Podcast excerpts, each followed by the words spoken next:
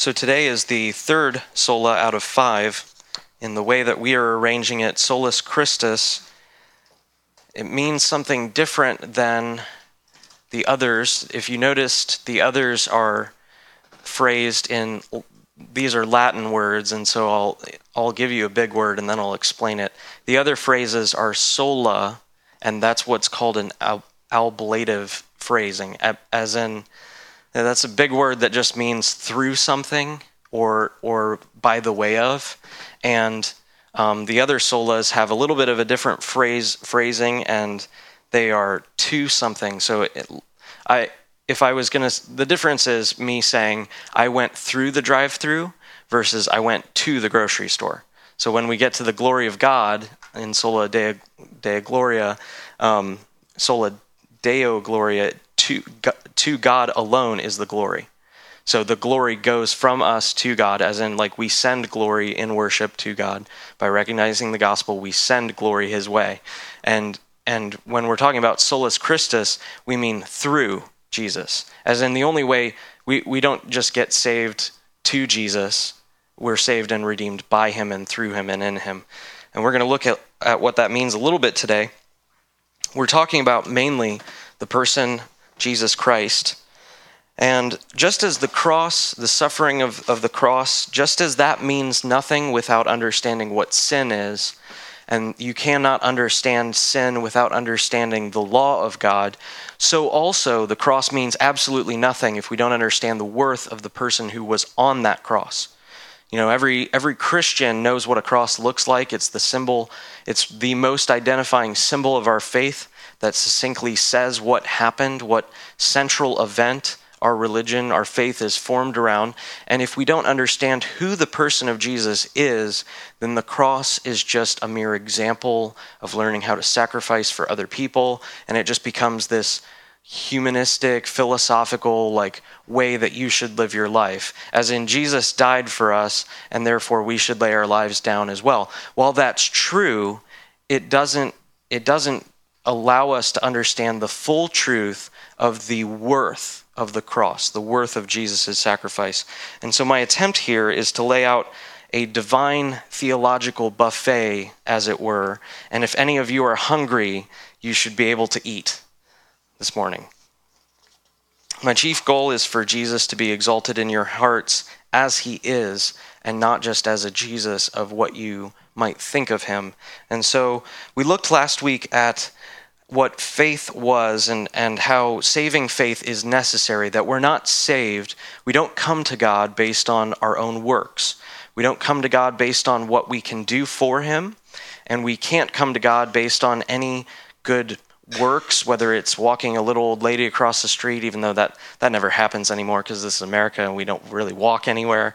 But, you know, it, it whether it's baking cookies for a bake sale or volunteering at you know the boy scouts or the girl scouts none of the good things that we want to do like uh, you know raking leaves for someone who's a shut-in or you know visiting the sick or ministering to the poor none of that counts for anything it, towards our salvation at all.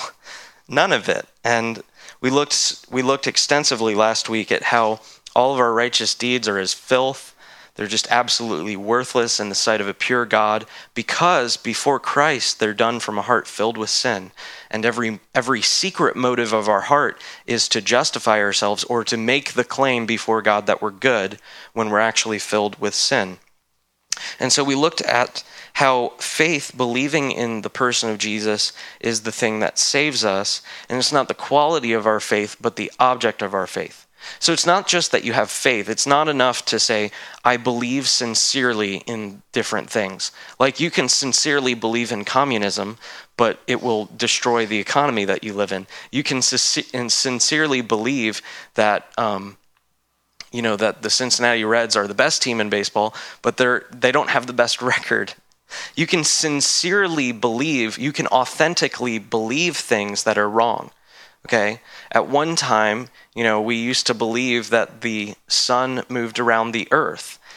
as a, as a, as a culture, as, as humanity around, uh, you know, we still talk about the sun rising and setting, but we all now have this knowledge that the sun stays fixed and we, our earth moves around it. And so we can sincerely believe things and we can be sincerely wrong. And so the purpose of faith is not to just believe something.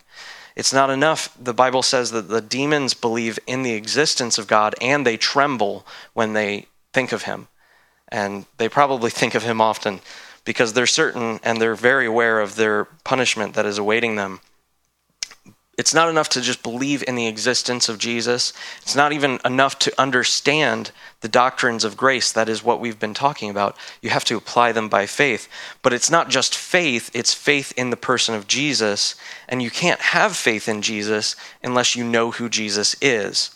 And if you don't know who Jesus is, then you have to use some sort of source whether some sort of divine revelation. And as Christians, we believe that the only divine revelation given of Jesus is the Word of God. And so this morning we're going to be st- spending an extensive amount of time in Scripture. But I want to just hammer home this idea that the cross without Christ as He is, the cross only with an imagination of who Jesus is, then the cross means simply nothing. Sin is not that big of a deal.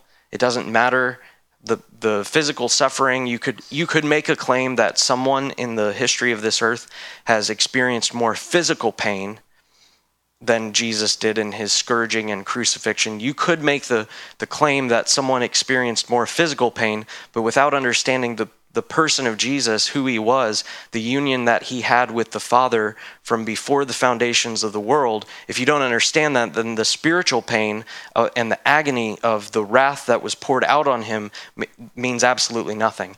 And so Jesus' life becomes just a mere example, and he just is relegated to being this good teacher who we look at and we are inspired by, but he, he doesn't really become, you know, all that he is to us. He's not just an unexplainable birth. He's not just simply a perfect, sinless man who could complete the law better than we could. He's not simply the greatest moral teacher or just an example for us to follow. He truly is all of those things. But he's more than just those things. Those things are true, but if you just stop at those things, you won't ever understand who he is, and therefore you won't ever be able to trust him to save you concerning his birth, he's more than just a, a, an unexplainable virgin birth. He's the child of promise. He's the fulfillment of all covenants that God has made to man. He is the fulfillment of all messianic prophecy, all of the prophets of old who have come before Jesus, John the Baptist, all the way through Isaiah, and before that, the prophets and even the priest of Melchizedek who pointed forward to Jesus. He is the culmination and the fulfillment of all promises that God has ever given. He's not only just sinless, there's no shadow in his turning. What does that mean? There's no compromise in the character of Jesus. He never holds back his, you know, anger to express his love. There's no compromise in who he is. He's not confused about how he's both God and man. He, this man is unexplainable to us, but he understands himself perfectly. He's not simply the greatest moral teacher. He said in the book of John that I am the truth. Jesus Christ incarnate, he is the truth. He's living truth. He, his person is truth. He doesn't just know things, he, he's truth. Colossians 2 3, it says, All the secrets of wisdom and knowledge dwell in him. That he is the he is the source of all truth. He's the source of all life. He's not just the example, he said he is the way. He's the only way. So, what I want to demonstrate through Scripture this morning is that Jesus is the God man. He is perfectly human and he is perfectly divine. That is, he's perfectly God and he's perfectly man at the same time. There's no division in his character. There's no dis- there's no uh, you know disunity in his being. There's absolutely nothing wrong with him. He understands himself perfectly, and even though we might be confused as to how a man and God can be put together in one person, to himself he understands it perfectly. And so, as we look upon him and we see him for who he is, the cross becomes larger and larger, and true saving faith is possible based on looking upon this one whom we've pierced. So this morning we're going to spend a lot of time in John 1 as well as Colossians 1. We're going to spend our time first in John 1. We're going to look at verses 1 through 5 and then verses 14 through 18. And we're only skipping the median verses just for the sake of time. It's not that they're bad verses. John 1, if you remember Genesis 1, it says, In the beginning. And John 1 corresponds to Genesis 1 in the beginning. And so John is this is writing this gospel and he's desiring the purpose of the book of John. He says, I've written these things so that you may believe. And so the book of John is an attempt, uh, which is the divine word of God, so it's a perfect attempt to communicate the person of Jesus as he is. So in verse 1, it says, In the beginning was the Word. I want to explain what this idea of the Word means. The Word of God is, the, that word in the Greek is the word logos. And there's some things that, because it's not a natural word in our language, I gotta, I have to add some words together for you to get the meaning. I'm going to try to paint like a, you know, an abstract portrait of what the word logos means. But one of the things that it means is the prototype, as in it's the pinnacle of all possible existence. Another way to think of it is reason or speech, the one who gave utterance, as in through Jesus, other things were made. He's the, the pinnacle. He, he, he's the one who gave existence to all things. In Greek philosophy, the idea was that there was this divine uh, pattern, or um, per, a, a really terrible way might be to think of it as like the perfect Lego block model. And by that model, all other model, all other things are made, if that makes sense. Uh, it's kind of a it's a weird idea because we're not very abstract in the way that we speak in English. We're very physical in the way that we speak, and so it's hard to understand. But the word John is intentionally saying in Greek philosophy, the logos was was the the way that they personified God, but it wasn't the gods of the Greek gods of Zeus and and the and the other gods. And so this was the divine essence or the divine existence that gave rise to everything else. And so there's three phrases in this first verse. In the beginning, that means when the beginning started, is another way to phrase that. Was is the second phrase of this first part of the verse. And then the word. The word is Jesus. And this is this phrase is saying that Jesus existed at the beginning. In the beginning was Jesus. So if you read it backwards, Jesus was in the beginning, but Jesus wasn't just involved in the beginning. When the beginning began, Jesus was existing. And so Jesus existed before the first, if, if you can imagine it, if you close your eyes, maybe it helps, it always helps me to think these things through. You go back to the time before God said, Let there be light, before that word was uttered, and there's nothing. There's no physical universe, there's no dimensions. God, in his transcendent being, just exists, and he just is. From eternity past to eternity present, there's no change in him. He has perfect joy and perfect fellowship, and there's absolutely nothing wrong. He doesn't need anything. The Father, the Son, and the Spirit have perfect joy and fellowship and communion, and in that place, Jesus existed and then when God, by the word of God, spoke and light began and things proceeded from that, Jesus was already in a state of existing. And so it continues and it says, And the Word was with God. Jesus was with the Father at the beginning, and the Word was God. Now, that right there, those three ideas in the beginning, the Word existed, the Word was with God, and the Word was God. That right there, the last phrase, is the, is the phrase that trips us up because we see that the word, the prototype, the the divine being, the one who is the the the one whom no better can be imagined, he was with God and he was equal to God. He was God. Both not just equal in that they were uh, on the same level, but they were the same existence. And there's a there's no division, but they are separate. And so immediately we're just, as we think through these things, we're already touching areas where we cannot even possibly fully understand. But this is the person of Jesus. The Word was with God. There was a union of relationship or fellowship. Jesus was with the Father, and the Word was God describes the union of essence, position, authority, unity. So Jesus is God. Verse 2 He was in the beginning with God. That's just a summary statement or a rephrase. It, it gives the passage poetic voice, it expands it, and it repeats it. Verse 3 is when we start to see who as the person of God that Jesus is, what that entails. All things, verse 3, all things came into being through him, and apart from him, nothing came into being that has come into being. That means nothing that you can imagine, nothing that you've ever seen, no one that you've ever spoken to, no one that, eh, you know, no, no thought that you've ever thought, no, nothing that exists could exist or does exist without him causing it to exist. Jesus is the cause for all things that exist. Verse 4 In him was life, and the life was the light of men. As in his existence, Jesus living is the way by which men see. It's not just the way by which we see physically, it's the way by which we see spiritually. It's, it's the way that we live.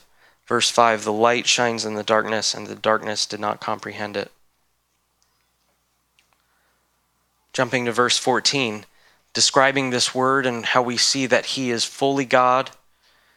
Now, the, the unspeakable, the unthinkable happens. Every time we think about the incarnation, we should feel the ground begin to fall out from under our feet because the unimaginable has taken place.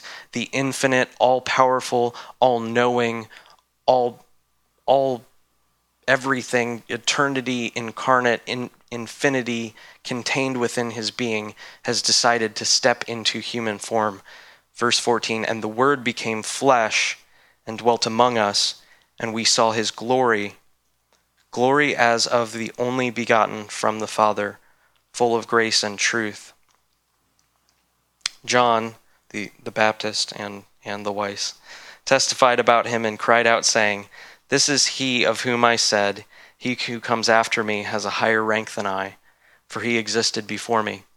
Now, this is right here, I have to explain in Hebrew culture, your time of birth was deeply integral. It was, it was a part of how you showed honor, how you showed respect. And so when in verse 14 it says the only begotten of the Father, it means that the Father and Jesus were equal because the Son is equal to his Father. But at the same time, in the, in the Hebrew culture of the way that generations came down in time, Adam had a son, and that son was like Adam, but Adam had more glory than that son.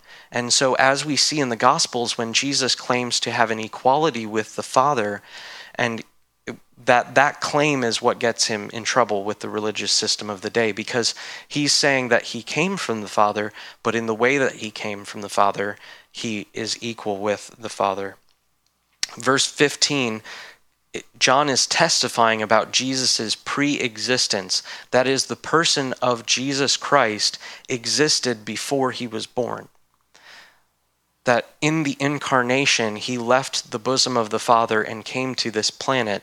And before he came as a baby, he existed as God eternally. He didn't just show up on the scene and become conscious at one moment, he was always God. And so, this is what John is saying in verse 15. This is he of whom I said, He who comes after me has a higher rank than I. That would be totally ludicrous for John the Baptist to say that because John the Baptist was born before Jesus. And so, John saying these things, he's saying that Jesus existed before he was born. He's unlike every other person you can meet.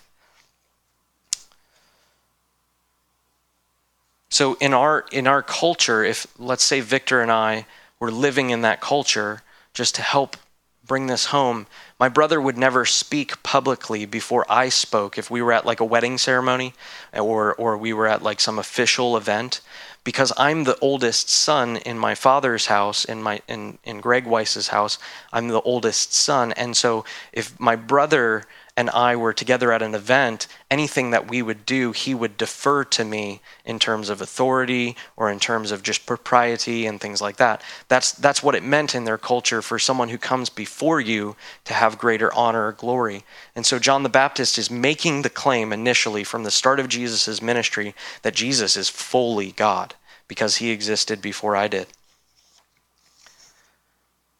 Verse 16 For of his fullness we all have received, and grace upon grace.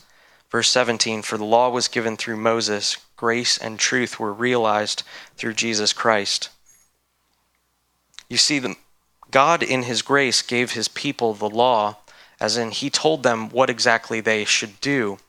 But at the time of giving the law, the grace to complete the law was, was not given. And so here in verse 17, Jesus, John, the, the gospel writer here, is describing that Jesus Christ is the fulfillment of our desire to complete the law. But not only that, he is the way, and he is the only one who will do that.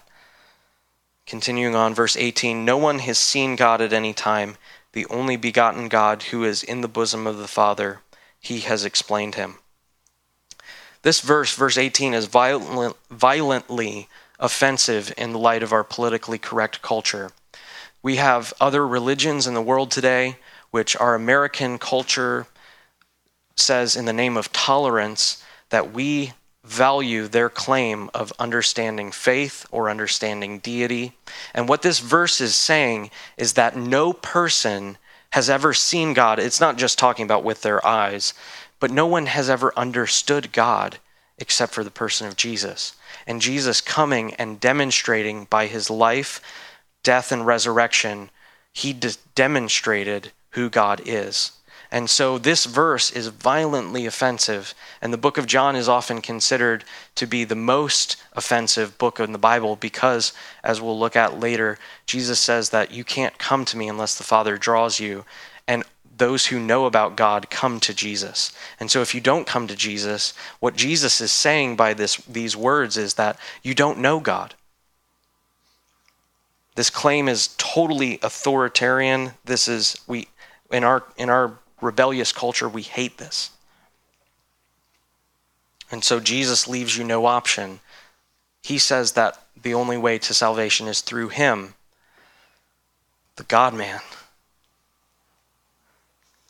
I'm not going to preach through this, but in the first five centuries of the church, there was a dispute that arose, and there was some heretical claims that Jesus was not fully divine, but rather he was a man, and godness came onto him.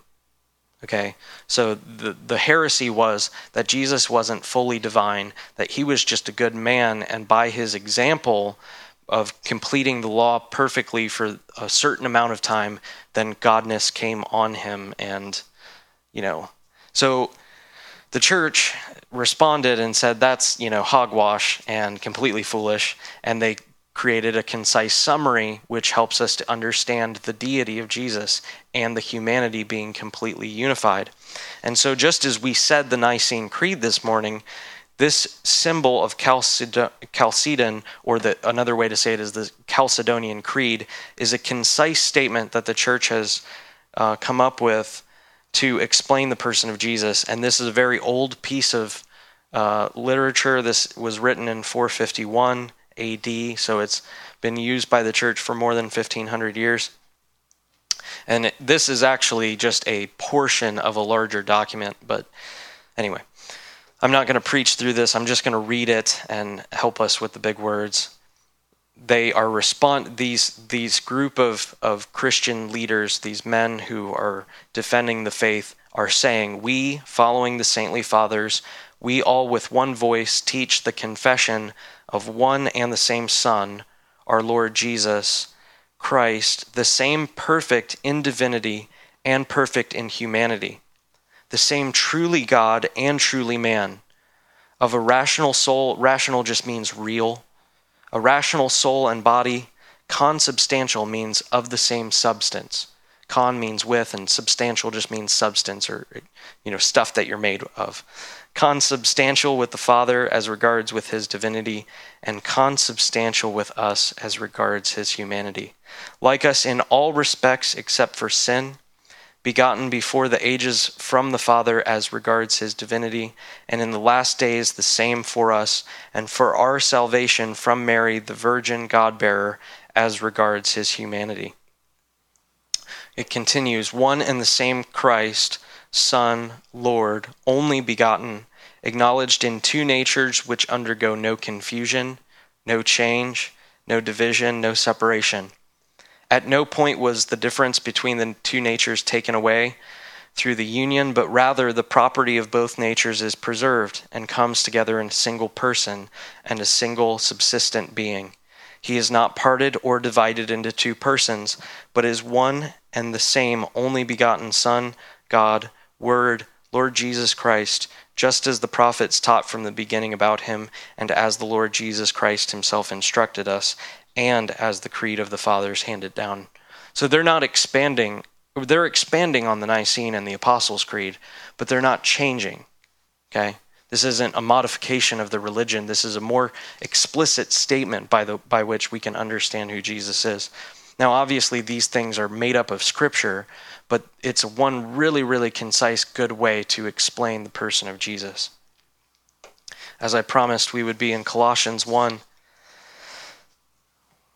We're going to look just at, at what is going on that now now who we be, now that we begin to see Jesus and and we see who he is as as God and as man, we now have to understand just what what happened and how it happened.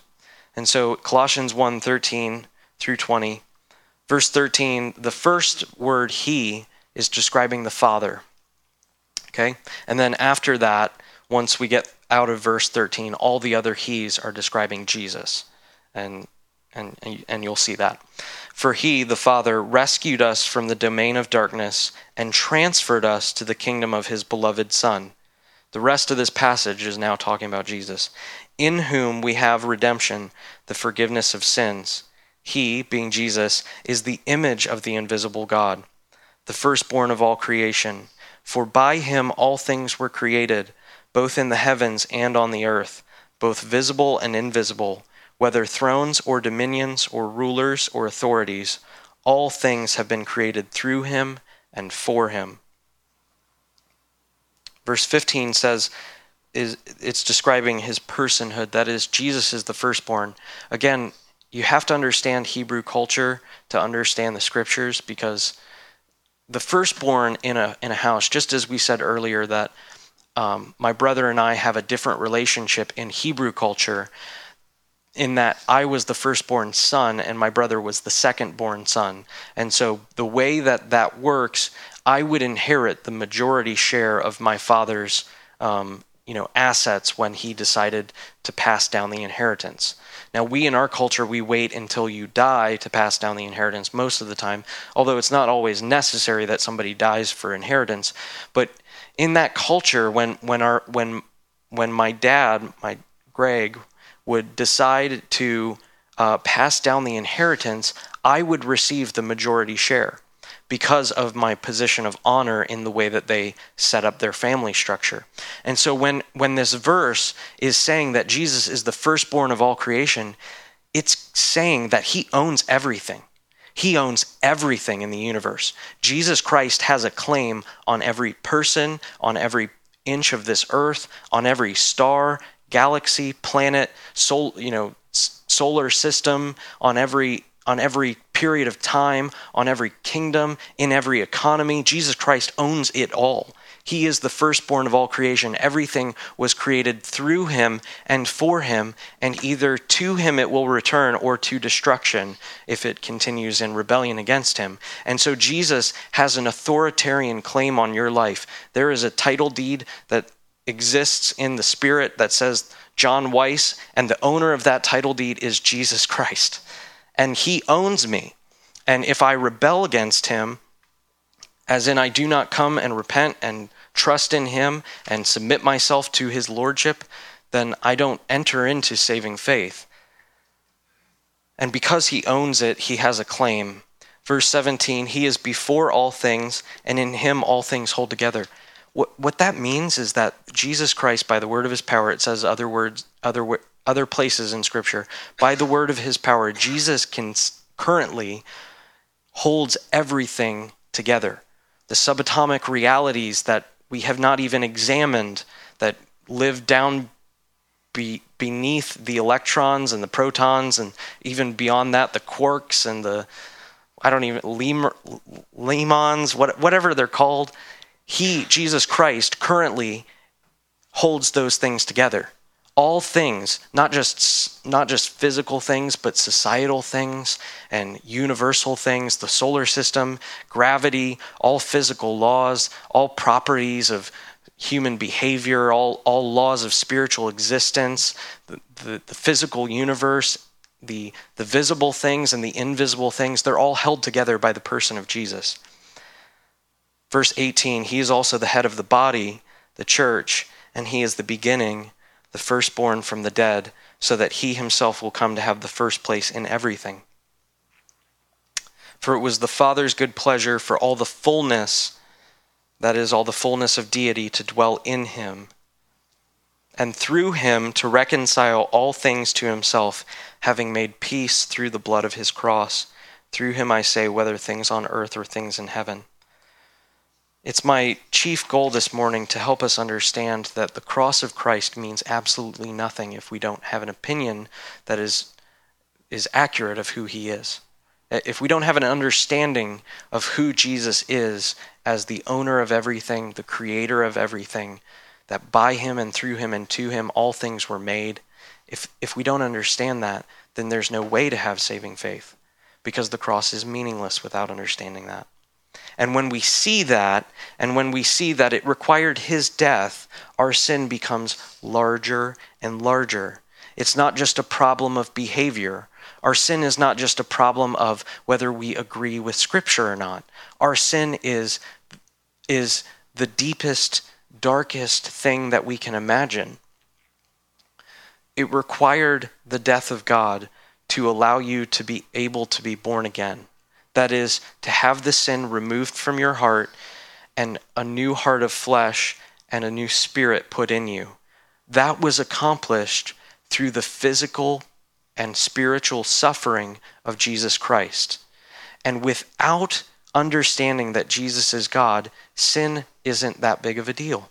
It's just why society's falling apart. It's just why you can't get good grades. It's just why your parents aren't happy with you. That's what sin is if you don't understand how big the payment was. There's a there's a philosopher by the name of Friedrich Nietzsche who has this has two concepts which, which reinterpreted can be really good. His idea is that God died. And that's really true. Jesus was God, and Jesus died for your sins to remove the penalty of wrath. Jesus isn't just deity, but through the cross, he also is the wrath remover. He removes the wrath of God, which currently resides on those who do not trust in Him, and those who do trust in Him by faith. His work is applied to them, and the wrath is removed from them. Jesus is not just deity, He's also the Redeemer. So, the cross of Christ, when we understand slightly who was on the cross, then we begin to see the glory of God on display. We're deeply, extravagantly grieved at the weight of our own sin. When we begin to see Jesus for who he is, we, we begin to respond to the love of God and we accept the offer, offer of forgiveness through his blood. The fact that Jesus died indicates the nature of your problem. I was in the dentist's office this week, and they um, this is the first time I've ever had a cavity. I actually, I, am not sure if I had a cavity or not. They said I had a soft spot, but I, I got to thinking about it later on in the week, and you know, they didn't remove the tooth; they just took some stuff out of it and put some more stuff back in it, and that described the nature the, the nature of the solution let me know the severity of the problem Okay? If they would have drilled into my tooth and removed it completely, it's called a root canal where they go and they drill through bone to get to your nerve and I mean it's that's, that's terrible. There's blood every I mean it I please brush your teeth. Don't ever get a root canal. But a root canal is done because the root of the tooth is infected to the core. And the new birth, which was purchased by Jesus, helps us understand the nature of the problem that we were filled with sin to the core. We, it, it wasn't just that we had this problem of behavior, it's who we were as people, that when Adam sinned, we all were lost completely without any chance of redemption apart from the work of Jesus being displayed. And so the the solution to your problem helps you understand the nature of the problem. And thank the Lord, I only had a few fillings.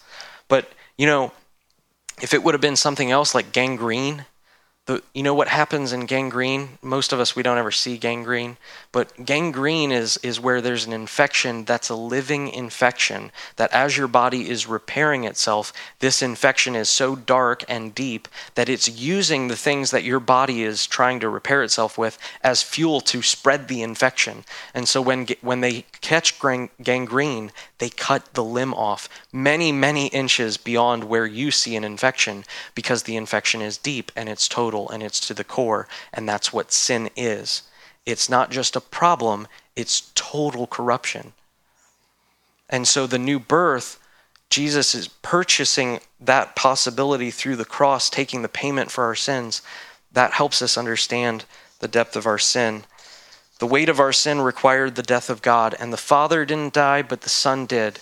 And to understand that from all eternity, Jesus and the Father had perfect fellowship and union, the only way to possibly understand that, I feel, is other than an, an, amazing revelation through Scripture and the Spirit opening that up to your heart, is possibly to lose a child after you've given birth to one. I'm not a parent, but I can't even imagine the pain of knowing that your child has died before you died. That's something that's terrible. It's the result of sin in this world. But in some way, if you were ever able to experience that, that that would be that would just give you a, a, a sliver of an understanding that the eternal God and the eternal Son, the Father and the Son, lived forever. And at some point in creation, the Son left the Father, did his will on the cross, and that will caused a separation between the Father and the Son. And Jesus died. It doesn't mean anything to just say Jesus died because we're Americans, and most of us understand who Jesus was and we understand what the cross is about, but if we don't see that Jesus is deity, it doesn't make any sense. So through Christ alone, 1 Timothy 2 5 through 6 For there is one God and one mediator also between God and men, the man Christ Jesus, who gave himself as a ransom for all, the testimony given at the proper time. The only person through whom we can be reconciled to God is the person of Jesus Christ. Jesus taught this. He was not confused about it at all. This was the message that he came to preach. John 6, verse 44 through 47, you don't have to turn there for the sake of time. Jesus is teaching, and he says, No one can come to me unless the Father who sent me draws him and I will raise him up on the last day. It is written in the prophets, and they shall be all be taught of God. The, to help you with the translation, you could you could say, and they shall all be taught by God, as in Jesus here is teaching. Everyone who has heard and learned from the Father comes to me. Not that anyone has seen the Father except the one who is from God. He has seen the Father. Truly, truly, I say to you, he who believes has eternal life. It's only through Christ. He's the only way. You can't pray your way into heaven. You cannot read your Bible into heaven. You can't do any of those things. It's simply by trusting and believing that Jesus is the one who paid our penalty and is the one who offers us this free redemption. Jesus Christ is not just a fact, he's a person who did something, who now extends his hand toward you and says, If you would believe in me and trust me for your life, I can save you. So, my plea with you this morning is that you would turn to him, that you would see him for who he is, look upon the cross, see that it's totally paid, it's totally done, and that you would put your trust in him and that you would give him the rest of your life. I'm not going to have an altar call time, but I, I, I severely urge you that there is no one to save you other than Jesus.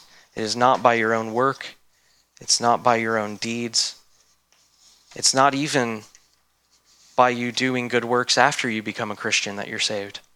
It's only through trust and faith upon his work. And if you believe in him, according to John 6, you'll have eternal life. And the heavens will be open to you, and you'll begin to understand who he is, and you'll start to feel the joy of God. But before you do that, if you don't believe in the Son, it says the, the wrath of God remains on you. So let's pray. Father, we thank you for your word. God, we are just stunned, Jesus, that you are perfect in beauty, you're perfect in deity. There's no there's no sin in you. There was never a moment on this earth or or after you left this earth in which you compromised anything. You had perfect knowledge, you are truth. You all of the fullness of deity dwells in you in bodily form.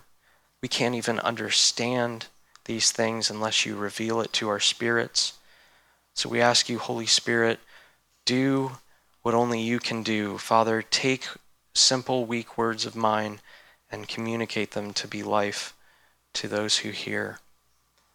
And Father, we just thank you again that you sent your Son, that you who were unwilling to reserve your Son, that you will also freely give us all things, all joy and peace in believing. God, we just are, are stunned. We thank you for your love. Who are we that we should have been the object of your affection? In Jesus' name we pray. Amen.